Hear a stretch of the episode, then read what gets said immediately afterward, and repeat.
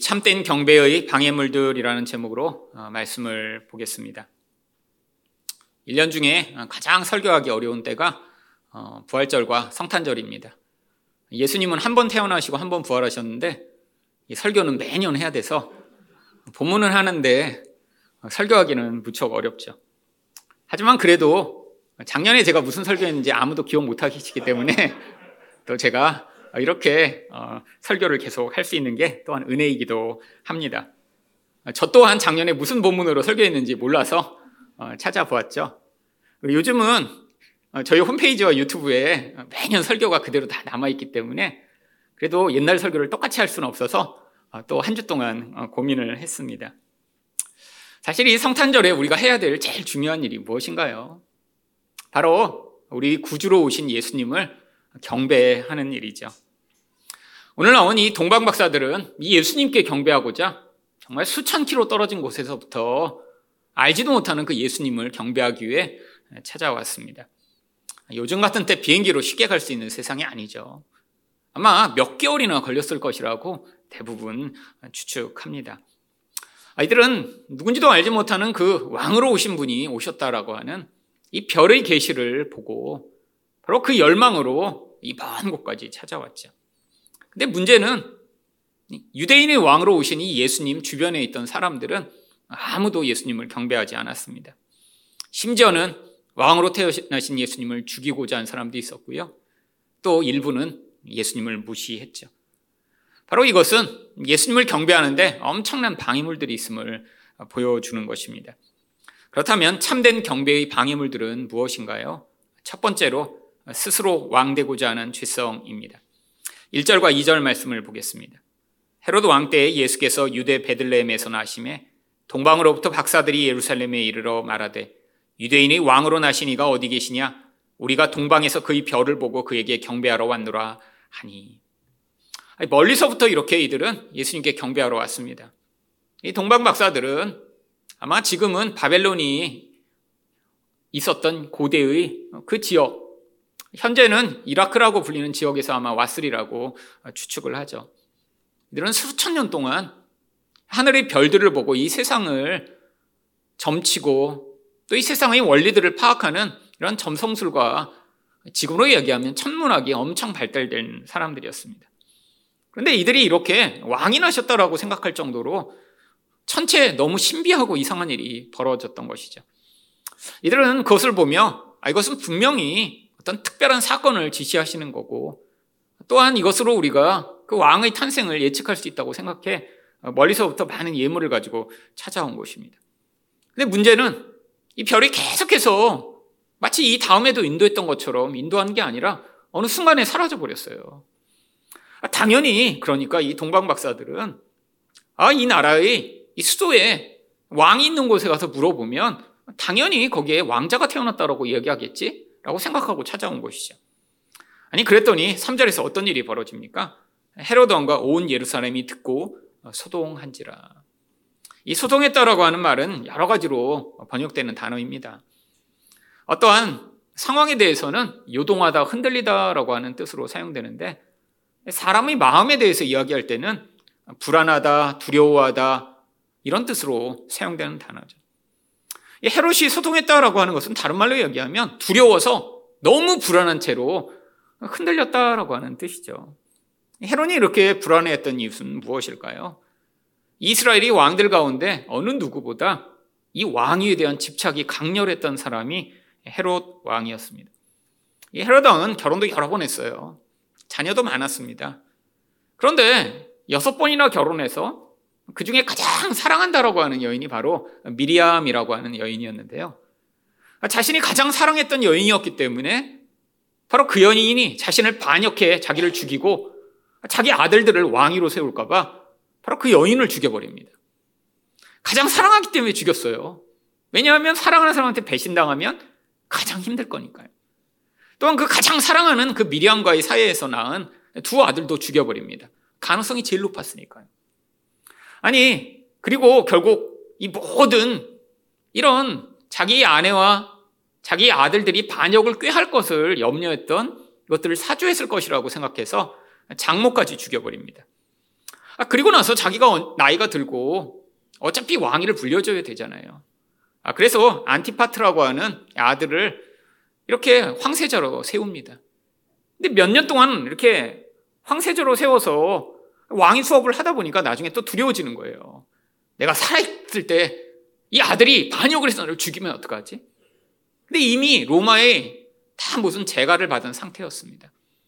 당시에 이 유대의 왕은 분봉왕이라고 해서 스스로 내가 독립적으로 다스리는 왕이 아니에요. 로마의 아래에서 허락을 받아야 되는 왕이죠. 그러니까 왕자로 세울 때도 로마의 허락을 받았는데 이 아들이 나를 반역할까봐 두려워 죽이려고 하는데도 허락을 받고자 합니다. 아, 그래서 로마까지 사신을 보내서 이 아들을 죽여야겠다고 몇 개월간 사정을 한 뒤에야 옥타비아누스라고 불리는 이 황제로부터 허락을 받아서 결국 이 아들도 죽여버려요. 여러분, 이 왕위에 대한 그 강렬한 열망. 여러분, 이런 사람이 바로 유대인이 왕으로 태어난 분이 낫다는 소식을 듣고 어떨까요? 여러분, 근데 이 헤롯만이 아닙니다. 왜 온 예루살렘이 소동했을까요? 여러분, 고대에 새로운 왕이 태어난 것은 나라적 축제며 중요한 일이죠. 얼마나 중요했는지 로마에서는 왕이 새로 태어나면 바로 동전에다가 새 왕이 탄생했다, 새 왕이 즉위했다라는 사실을 새로 새기기도 했습니다. 사람들이 전혀 기대하지 않았던 거예요. 근데 단순한 왕이 아닙니다. 바로 이 소통한 사람들은 바로 유대의 종교 지도자들이었죠. 이들은 예수님이 어떻게 오실지, 어떤 메시아가 태어날지에 대해 모든 것을 알고 있었어요. 근데 무엇이 없었나요? 기대감이 없었죠. 이 당시에도 메시아를 기대하는 사람들이 너무 많이 있었습니다. 얼마나 기대가 컸는지 많은 사람들이 나타나 아, 내가 메시아다라고 주장했고요. 적게는 수천, 많게는 수십만이 그들을 따랐던 경우도 있습니다. 심지어는 세례 요한 같은 사람이 나타났을 때도 수없이 많은 사람이 나타나 당신이 메시아입니까? 라고 묻기도 했죠. 근데 이들은 전혀 기대감이 없었기 때문에 아, 이 유대인이 왕이 태어났다라는 말에 깜짝 놀라고 소동한 것이죠.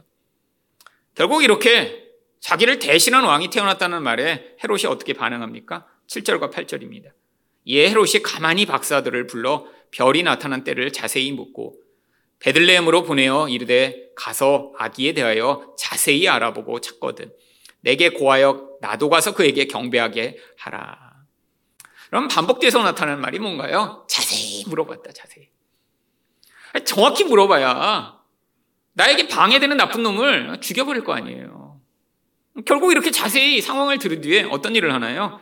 16절을 보시면 예 헤롯이 박사들에게 속은 줄 알고 심히 놓아요 사람을 보내어 베들레헴과 그 모든 지경 안에 있는 사내 아이들을 박사에게 자세히 알아본 그때를 기준하여 두 살부터 그 아래로 다 죽이니 박사들이 자세히 얘기해 줬어요. 한 2년 전 정도부터 그런 별이 나타난 거.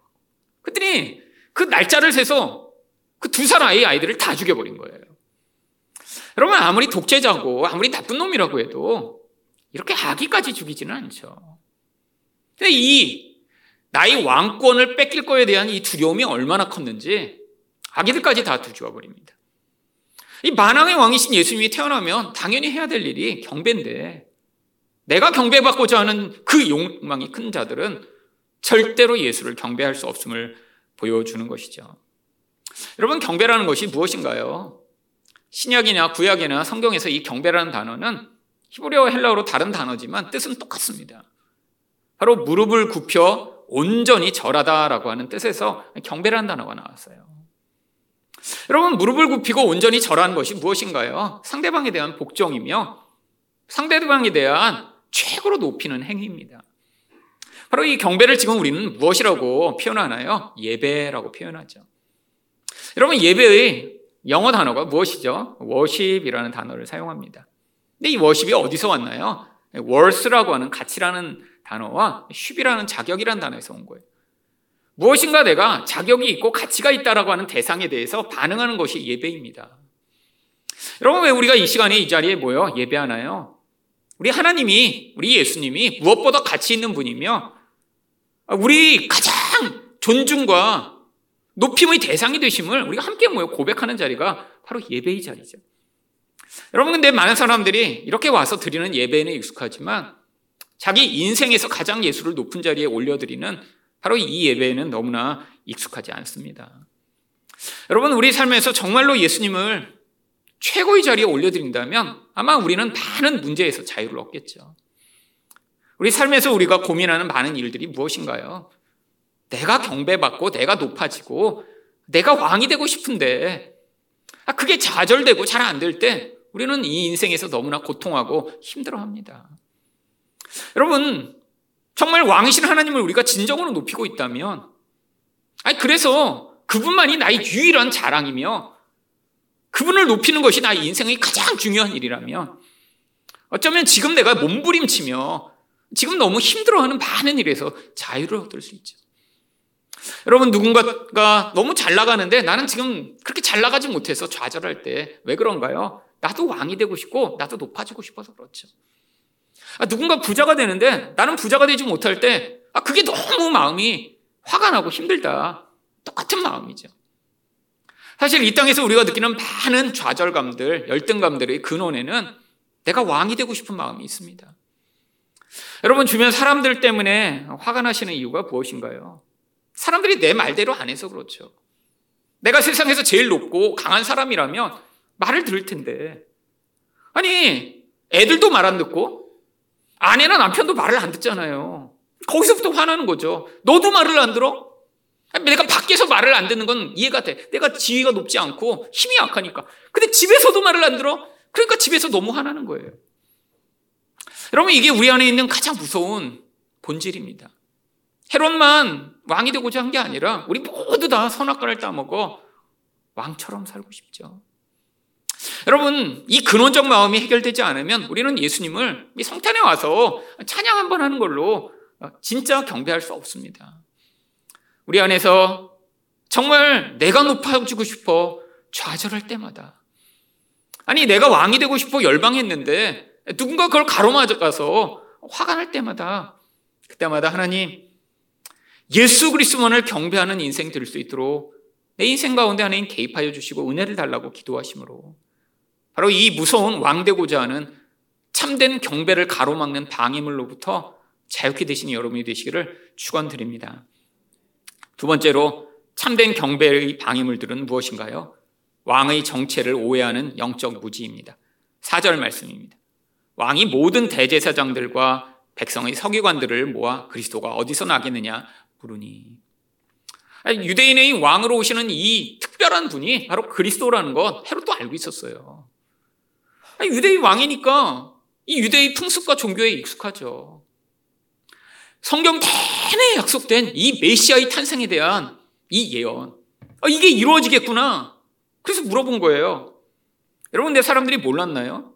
아, 성경에 얼마나 많이 예언이 되어 있는지 아주 빠삭하게 바로 답이 나옵니다. 5절과 6절을 보시면 이르되 유대 베들레헴이오니 이는 선지자로 이렇게 기록된 바 또 유대 땅 베들레헴아 너는 유대 고을 중에서 가장 작지 아니하도다. 내게서 한 다스리는 자가 나와서 내 백성 이스라엘의 목자가 되리라 하였음이니다. 바로 답이 나옵니다. 지금처럼 뭐 성경을 찾아봐 갖고 하는 게 아니에요. 여러분 이 정도 되려면 고대의 대제사장이나 서기관 정도 되려면 성경의 많은 부분들을 다 암송했습니다. 옛날에는 책이 귀하고 비싸잖아요. 그러니까 유명한 랍비들은 창세기부터 뭐 구약의 말라기 정도까지 줄줄줄 암송하는 것은 아주 쉬운 일이었어요. 여러분 그래서 많은 기록들이 있습니다. 아니 어느 지역에 갔는데 그 지역에는 뭐 이사야서가 없는 거예요. 그랬더니 랍비가 어, 이사야서가 없어 여기는? 어 그럼 내가 불러줄 테니까 받아 적어. 그래서 자기가 암송한 이사야서를 불러주고 사람들은 받아 적어서 그게 이사야서가 되고. 여러분 그러니까 물어보면 답이 톡톡톡 나와요 다. 근데 더 놀라운 사실은 줄 압니까? 아니, 베들렘에서 이분이 태어나신 걸다 알았어요. 그리고 얘기했어요. 동방 박사들은 그 얘기를 듣고 베들렘으로 찾아가기 시작합니다. 근데 아무도 대제사장들과 서기관들과 예루살렘 사람들은 따라가지 않아요. 왜죠? 아무 기대감이 없었으니까요. 아니, 그럴 거라는 생각이 없었으니까요. 여러분, 그 가장 중요한 이유가 무엇입니까? 바로 이 작은 고을 베들레헴에서 태어날 그 존재가 우리 왕이 될 거라는 것에 대한 기대감이 없었던 것이죠. 여러분, 바로 이게 예수님을 이렇게 되게 비천하고 약하고 가난한 모습으로 보내신 하나님의 뜻입니다. 여러분 이미 구약 성경에서 예수님이 어떤 모습으로 오실지 이사야 53장 2절과 3절은 이렇게 예언하고 있습니다. 그는 주 앞에서 자라나기를 연한 순 같고 마른 땅에서 나온 뿌리 같아서 고운 모양도 없고 풍채도 없은즉 우리가 보기에 흠모할 만한 아름다운 것이 없도다. 한자어를 많이 써서 어렵지만 쉬운 말로 그냥 광야에 솟아난 풀떼기처럼 잘생기지도 못하고 우리가 보고 예쁘다고 할 만한 그런 게 아무것도 없는 정말 초라하고 볼품없는 존재가 메시아로 올 거야 라고 얘기하고 있는 거예요. 그는 멸시를 받아 사람들에게 버림받았으며 간고를 많이 겪었으며 질고를 아는 자라. 너무 오래전에 번역돼서 이것도 참 어려운 한자죠. 고난과 고통을 너무 많이 겪어서 정말 남들이 볼 때이 어, 사람이 귀한 사람이야 라고 볼 수 없을 만큼 정말 찌그러지고 망가지는 모습이라는 거예요. 마치 사람들이 그에게서 얼굴을 가리는 것 같이 멸시를 당하였고 우리도 그를 귀히 여기지 아니하였도다. 여러분 만왕의 왕이며 만주의 주가 이 세상에 오시는데 이렇게 초라하고 약한 모습으로 왜 보내신 것이죠? 여러분 바로 세상은 힘을 자신을 하나님처럼 만들고 자신을 왕처럼 만드는 도구로 사용하기 때문이죠. 여러분, 사람들은 무엇을 자신의 구세주로 기대하나요? 바로 세상의 힘입니다. 더 많은 돈, 더 높은 지위, 나의 능력으로 그게 내 미래를 바꾸고 내 인생을 바꿀 거라고 생각하죠. 여러분, 왜 그렇게 됐죠? 하나님처럼 되려고 하는데 세상에서는 그 힘이 자기를 하나님처럼 만들어 줄 것처럼 속이니까요. 아니, 그래서 세상에서 돈이 제일 많거나 세상에서 제일 높은 권력을 가지면 모든 문제를 다 해결할 수 있나요? 여러분, 그게 아니라는 걸 알면서도 우리는 끊임없이 열망합니다. 아, 내가 지금보다 더 강해지면, 아, 그러면 이렇게 힘들지 않을 텐데. 더 능력이 많으면 나는 더 괜찮을 텐데. 아, 더 돈이 많으면 인생이 이렇게 고통스럽지 않을 텐데. 여러분, 그래서 누군가 메시아를 기대한다면 어떤 메시아를 기대하나요? 나를 도와서 나를 지금 문제를 해결해주고 나를 더 강하게 만들어주고 나를 다 높여줄 수 있는 근데 그런 메시아라면 자기도 그렇게 힘이 강해야죠. 자기가 엄청나게 강한 힘이 있어야 우리가 도와주려고 할 때 그런 도움을 줄 거 아니에요. 그러니까 이 예루살렘에 있던 사람들은 그런 메시아를 기대하지 않았던 거예요. 하나님이 일부러 메시아를 그래서 그런 모습으로 보내신 것입니다. 가장 약한 모습. 여러분 그런데 동방 박사들은 그게 관계가 없었어요. 그러니까 정말 말을 듣고 찾아갑니다. 가봤더니 11절에 집에 들어가 아기와 그의 어머니 마리아가 함께 있는 것을 보고 엎드려 아기께 경배하고 보배압을 열어 황금과 유황과 몰약을 예물로 드리니라. 여러분, 물론 지금은 아마 예수님이 태어나신 지 시간이 좀 지나서 마구간에서 어, 집으로 옮겼던 것 같습니다. 근데 원래는 예수님이 어디에 태어나셨어요? 누가 보면 2장 7절을 보시면 첫 아들을 낳아 강보로 쌓여 구유에 뉘었으니 이는 여관에 있을 곳이 없음이러라. 여러분, 아기가 태어났는데 지금도 가장 깨끗하고 가장 귀하게 대우하는 게 일반적이죠. 여러분, 구유라는 게, 어, 보기는 낭만적이에요. 아, 옆에 뭐 양들도 있고, 막 양들도 다 사진해 보면 어때요? 뭐 양이나 염소나 다 와서 예수께 경배하는 것처럼 이렇게 예수를 보고 있고, 막 구유에 있어서 막 귀한 데 이렇게 있는 것 같은데, 아, 여러분, 소 키우고 말 키우는데, 특히 돼지 키우는데 가보셨나요? 냄새가 나서 견딜 수가 없습니다. 이 짐승의 냄새나는 거 정말 상상을 초월할 정도로 심하죠. 여러분, 그리고 그들이 먹다 남긴 그 음식 찌꺼기가 묻어있는 구유라니요. 여러분, 일반 사람이라면 아마 손대기도 싫어할 만큼 더러울 거예요. 어떤 왕이, 아니, 하늘의 왕이라는데, 아니, 이렇게 비참하고 정말 너무나 가난하고 연약한 모습으로 올 수 있나요? 여러분, 근데 바로 이게 예수가 오신 목적이기 때문입니다. 인간의 죄악은 어떻게 표출되죠? 우리가 왜 스스로 죄인이라고 자꾸 인식을 못하냐면 이 죄가 바로 우리 영적인 근원 안에서 우리를 움직여가기 때문이죠. 어떤 근원을 움직여요? 아, 내가 더 높아지고 싶은데 우리 죄가 우리 영혼 안에서 아, 내가 인생에서 그렇게 높고 강하지 못하니까 세상에서 자꾸 힘을 열망하게 하는 방식으로 표출돼 나옵니다. 그래서 없이 우리가 인생 가운데 고민하는 게 바로 그거예요. 아, 내가 이렇게 너무 모자라. 내가 더 잘나고 싶은데 여러분 평생 고민하지 않았나요? 여러분 저는 평생 고민했습니다. 아 나도 키가 더 컸으면 좋겠는데 영어도 더 잘했으면 좋겠는데 더 똑똑했으면 좋겠는데 더 건강했으면 좋겠는데 근데 주변에 있는 그런 치, 나랑 다른 그런 잘난 인간들을 보면 무슨 마음이 드나요? 야 너무 저렇게 잘나서 좋겠다가 아니라 밉죠 밉죠 그냥 무슨 큰 문제가 생겨서 이렇게 그냥 확 넘어졌으면 좋겠다 이런 마음이 늘 있죠 사랑이 아닌 이기적 욕망에서 표출돼 나온 무서운 죄성이죠. 여러분, 예수님이 진짜 오신 이유는 이 세상의 힘이 아니라 우리 하나님만이 우리 왕이시며 주인이 되심을 인정하고 경배하도록 이 땅에 오셔서 그 무서운 죄에서 우리를 자유케 하게 오셨죠. 그래서 마태복음 1장 21절에 예수님을 뭐라고 부르나요? 아들을 낳으리니 이름을 예수라 하라. 이는 그가 자기 백성을 그들의 죄에서 구원할 자이심이라 하니라. 여러분, 이 죄에서 자유케 된 자가 그래서 가장 먼저 보이는 반응이 우리 하나님만을 진짜 예배할 수 있게 되는 것입니다.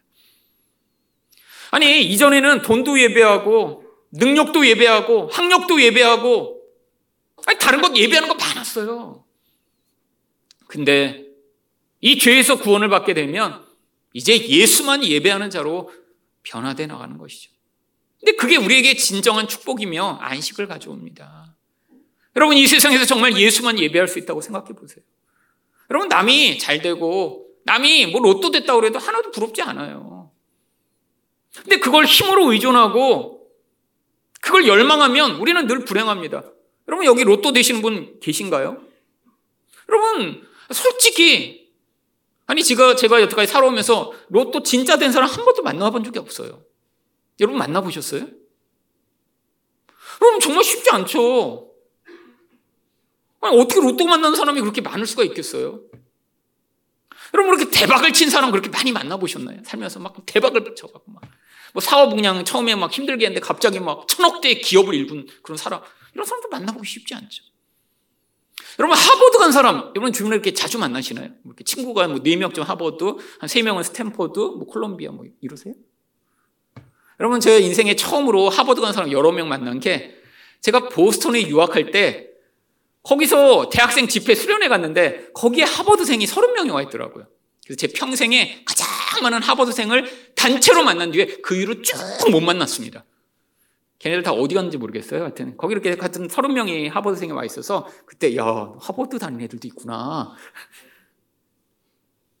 여러분 근데 세상에 만나보기도 쉽지 않아요. 도대체 어디 가서 살고 있는지. 근데 우리는 자꾸 어때요? 내가 그렇지 못하니까 불행하다고 여겨요. 여러분, 근데 그게 별것 아니면 불행하지 않죠.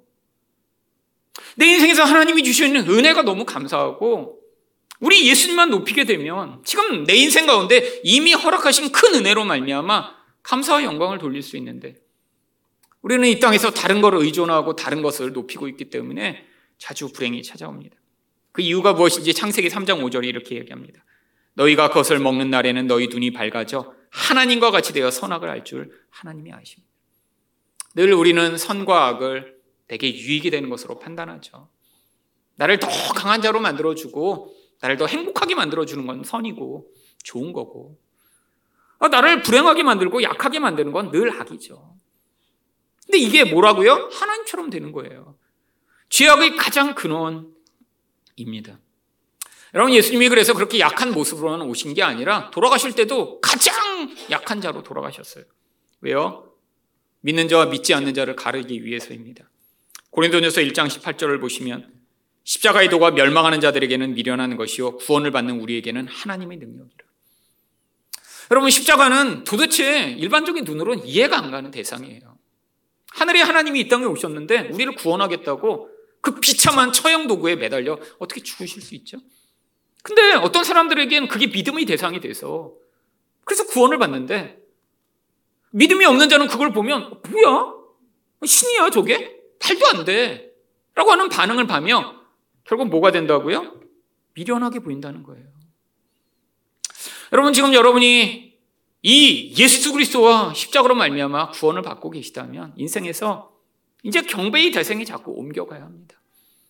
아, 이전에는 내가 부자가 되고 내가 더 강해지고 내가 더 세지고 멋져지면 할렐루야 찬양합니다. 근데 결국 그 하나님 찬양하는 게 아니라 나를 찬양하는 거죠. 나를 더 부욕해 만드는 하나님을 높이는 거죠. 하나님이 뭐 수능에서 1등하게 하시면 그럼 하나님께 영광 돌리고 그러면 1등하지 못하면 하나님께 영광 돌리지 않는다면 나를 위한 영광이고 나를 위한 찬양이죠. 진짜 찬양은 내가 높아지든 낮아지든 관계없이 우리 하나님을 높이는 것입니다. 아, 대학교에 떨어져도 우리 하나님 감사합니다. 찬양합니다. 사업이 실패해도 감사합니다. 승진해서 낙방을 해도 우리 하나님 감사합니다. 하는 게 진짜 경배고 찬양이죠. 세상 사람은 절대 할 수 없습니다. 왜요? 세상의 힘을 하나님의 자리에 놓고 살고 있기 때문이죠. 그래서 세상에는 뭐라고 하나요? 자꾸 또 힘을 축적해야 돼요. 남을 줄 수 없습니다. 내가 더 강해져야 되고, 내가 더 많은 걸 가져야 나는 더 부요해지고 하나님의 자리에 설 수 있으니까. 개인만 그러나요? 교회도 그렇습니다. 여러분, 올해가 저희 교회가 벌써 열 번째 성탄절 예배를 드립니다. 아, 시간 빠르죠? 예, 눈 깜짝할 사이에 10년이 지났습니다. 저희가 2014년 3월 달에 저희 집에서 예배 드리고 5월 마지막 주에 저희 사당동 신주빌딩 4층 예, 거기서 예배 드린 뒤에 아, 그리고 이제 6개월 지나 성탄 예배를 드리고 그렇게 해서 성탄 예배가 벌써 열 번째가 됐어요. 여러분 저희 교회도 개척교회로 시작했고 사실 처음에는 정말 저희 집에 모여서 한 10명쯤이 모여서 처음에 무슨 얘기 했냐면, 야, 집에서 그렇게 오래 예배 못 드리니까 우리 어디라도 알아보자라고 시작했어요. 그래갖고 뭐 누가 뭐 학원에 가서 예배 드리죠. 동네 학원 알아보겠다고 얘기하고. 그래서 서로 지역을 나눴어요. 그럼 동서남부 우리가 가서 예배 드릴 수 있는데 빌릴 곳을 좀 찾아보자고. 그랬다가 2주 만에 기적적으로 후원을 받아서 사당동에 장소를 마련했습니다. 저희가 받은 너무 은혜가 커서 그때부터 저희가 돈을 떼어내기 시작했어요. 그래서 어제 설교를 준비하면서 찾아봤습니다. 그랬더니 첫 해에 시작도 안 했잖아요. 그래서 5월에 거의 예배 드리고 이제 6월부터 첫 예배를 드리기 시작한 거예요. 교회에 모여서. 그랬더니 첫 해에만 저희가 외부로 후원하며 선교원금으로 보낸 돈이 3천 몇백만 원이더라고요. 아, 기적 같은 일이죠. 아니, 집에서 몇 명 예배 드리고 시작했는데 첫 해부터 3천만 원이 넘게 나갔어요. 근데 둘째도 이제 제가 그래서 이제 탄력을 받아서 하나님이 제게 주시는 은혜도 크고 우리 교회가 작아도 계속 흘려보내자고 그래서 아마 계속해서 제가 절기연금을 보내자고 했습니다. 아마 두 번째인가 세 번째 해에 그래서 어느 교회를 정하고 개척하는데 저희가 후원하자고 그랬어요. 근데 여러분 그때 그렇게 규모가 뭐 헌금도 많이 안 나오고 그러니까 개척교회 시작하는데 좀 돕자고 하는데 제가 그때 갑자기 아, 이거 헌금이 너무 적게 나오면 어떻게 하지? 그런 생각이 드는 거예요. 그 전에 그 목사님한테도 얘기했습니다. 목사님, 우리가 이렇게 좀 도와주고 싶다고. 근데 헌금 했는데 뭐 한 150만 원 이렇게 나오면 그 생색만 내는 거잖아요. 그래고 제가 기도하다가 마음에 천만 원쯤 도우면 좋겠다는 마음이 막 드는 거예요. 그래고 제가 한 주 전에 광고했습니다.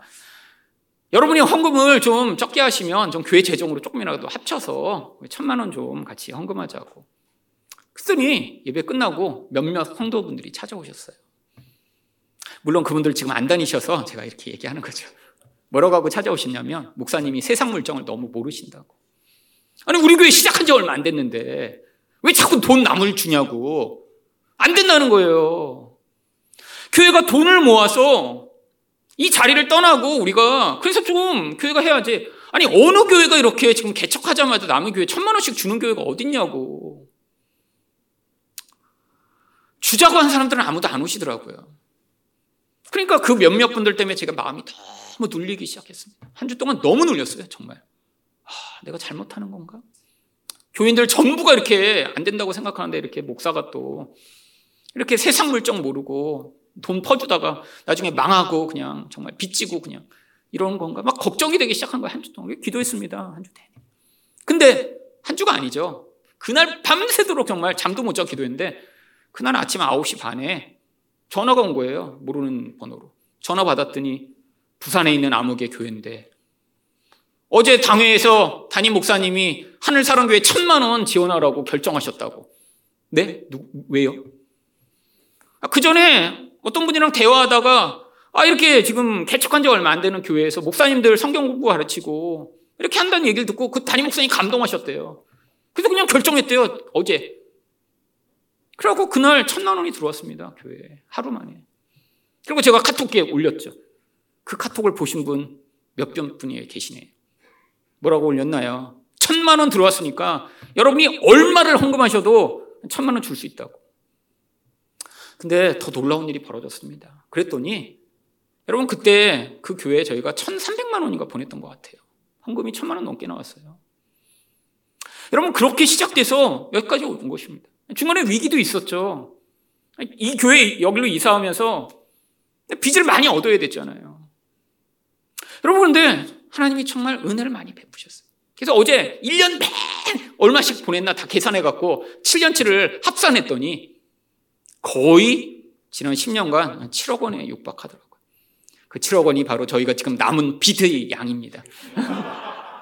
어떤 분은 그렇게 생각하시겠죠. 아, 그럼 외부를 하나도 안 줬으면 어, 빚 지금 하나도 없는 거 아니에요? 아니요. 아마 두 배로 빚이 많았을 것 같아요. 그러면. 아, 신기해요. 너무 신기하지 않아요? 여러분, 그렇게 줬으니까 지금 7억밖에 안 남은 거예요. 저희 13억에서 시작했잖아요. 빚을요. 여러분, 이게 기적인 겁니다. 13억에서 어떻게 7억이 됐어요? 하나님이 정말 주는 자에게 주시는 그 놀라운 복. 아니, 세상의 이치대로 하면 주면 안 되죠. 우리가 움켜쥐고 이 교회 자꾸 모아서 빚도 갚고 더 좋은 데로 이사도 가고 우리가 더 거대해져야죠. 여러분, 근데 하나님이 이 교회에 이제까지 주신 은혜는 바로 흘려보내는 은혜로 이 교회도 하나님이 축복하시고 또한 그 축복의 은혜를 많은 사람들이 누리게 하시는 줄 믿습니다. 여러분, 올해도 저희가 이 성탄에 바로 이 아프리카 난민들과 이주민들을 섬기는 바로 나그네 교회에 후원합니다. 올해 개척해서 이제 20명 정도 모인 교회예요. 재정 하나도 없죠. 뭐 난민들 모여 있는 교회인데. 또 지난 10년간 저희가 후원해 왔던 우리 모로코 우석연 선교사님 지진으로 지금 다 무너져 가고 우물을 뚫지 못해 물을 마시지 못해 힘들어서 제가 올해는 두 곳에 후원을 하려고 합니다. 매번 그랬듯이 하나님이 여러분 가운데도 감동 주시는 분들을 통해 또 큰 일을 하시겠죠. 물론 여러분 액수가 관계 없습니다. 하나님은 그때 필요한 만큼 채워 주시는 것 같아요. 지난 봄에도 그렇게 여러분들이 채워 주신 돈으로 거의 1,800만 원을 우리 캄보디아에 바로 의료 선교사 우리 이경중 성성에게 보내서 거기서 그 사역들이 잘 될 수 있었죠. 우리도 필요한 만큼 또 하나님이 여러분에게 감동 주시는 대로 주셔서 하나님이 필요한 일에 사용하게 하실 것입니다. 하지만 괜찮아요. 앞으로 계속 될 거니까요. 요번에 안 하셨어도 괜찮고 또 요번에 많이 하셨으면 또 다음에 쉬셔서 괜찮습니다. 다 여러분에게 주신 형편대로 우리가 함께 모아 바로 우리가 이 세상의 힘을 따라가는 자들이 아니라 진정한 경배를 배워나가는 자들로 성장하는 여러분이 되시기를 예수 그리스도 이름으로 축원드립니다.